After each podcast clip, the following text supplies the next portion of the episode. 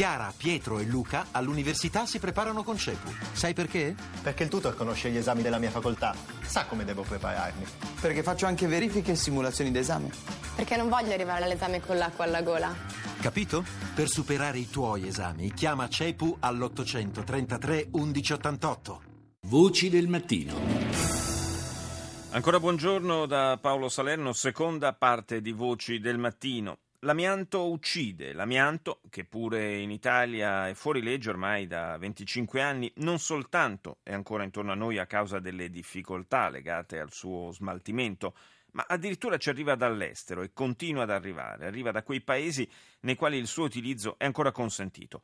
La Procura di Torino è particolarmente attiva su questo fronte e di recente ha condotto un'indagine su 9.000 veicoli prodotti in Cina e arrivati sul nostro mercato. Sentiamo in proposito che cosa ci ha detto il procuratore Raffaele Guariniello inaspettatamente noi ci siamo trovati queste migliaia e migliaia di autovetture e questo ci ha posto un grande problema anche di prevenzione, no? perché c'era il rischio che poi a toglierlo fossero dei concessionari eh, che non usavano nessuna accortezza, quindi ulteriore esposizione. Dobbiamo renderci conto che dobbiamo portare questo problema a livello mondiale non ci devono essere paesi in cui l'amianto è consentito. I prodotti che arrivano da altri paesi per essere commercializzati da noi devono essere conformi alle nostre normative. Ah beh, certo, Quindi certo. in questo caso queste migliaia di auto che fine fanno? Devono essere smontate, eh, bisogna togliere eh, l'amianto che c'è e poi rimontate. E qui c'è stato un grande lavoro di decine e decine di AS in tutto il il paese che sono andati dai vari concessionari e hanno imposto che venisse tolto l'amianto ma con l'osservanza di tutte le regole di sicurezza. Immagino che siano parti anche soggette a usura, quindi... Eh sì, infatti, eh, e questo pone eh, un altro problema, il problema della vigilanza questo problema, ad esempio, delle auto come altri problemi, non ci sono stati segnalati dagli organi preposti a vigilare. Il um, governo, eh, con uno dei decreti applicativi del Job Act, ha creato una sorta di agenzia nazionale, no? l'ispettorato nazionale del lavoro.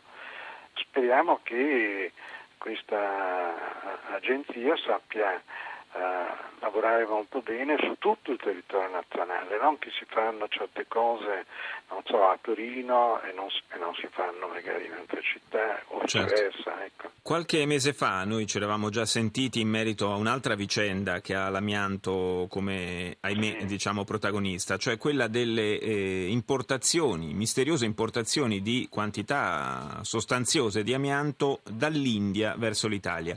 Eh, c'è qualche novità su questo filone? Anche questa vicenda è significativa perché avendo casualmente letto un rapporto del governo indiano in cui si diceva che l'India importava amianto all'estero e eh, il maggior importatore era l'Italia, siamo rimasti sbalorditi, no? Certo. Come? Da noi è vietato e siamo addirittura il maggior importatore, per cui abbiamo lavorato con le agenzie delle dogane, però non se ne è venuto a capo, perché qui ci sono delle questioni come viene codificato il materiale, insomma, e allora eh, noi non è che possiamo andare in India, no? No, certo. Che... Anche perché i rapporti ultimamente non sono proprio idilliaci. Insomma. No, no, no, ma infatti dico ridateci marò e noi vi restituiamo l'amianto che ci avete mandato. Mi sembra un bello slogan, eh, procuratore, ma quindi non si è capito questo amianto dove sia andato a finire una volta Eh, arrivato in noi Italia? abbiamo fatto la richiesta all'autorità giudiziaria indiana, eh, diteci dove l'avete mandato questo amianto. Eh, ma l'autorità giudiziaria indiana non ci ha risposto, almeno per ora. Non è misterioso invece il fatto, nel senso che è stato ormai svelato, ma magari è misterioso il perché non si sia intervenuti per tempo, il fatto che eh, amianto sia stato riscontrato in tempi molto recenti eh, su elicotteri delle nostre forze armate. Eh, purtroppo ci sarebbero elicotteri in cui particolari in amianto sono stati sostituiti nell'ambito di un'opera di bonifica con grande sforzo fatto dalle forze armate e poi si è scoperto che eh, le guarnizioni o antimateriali che sono state messe al posto di quelle dell'amianto contenevano anch'esse amianto. Beh, è ovvio pensare che alla fine di questo iter eh, qualche responsabilità penale venga fuori. Diciamo che siamo alle battute conclusive dell'indagine.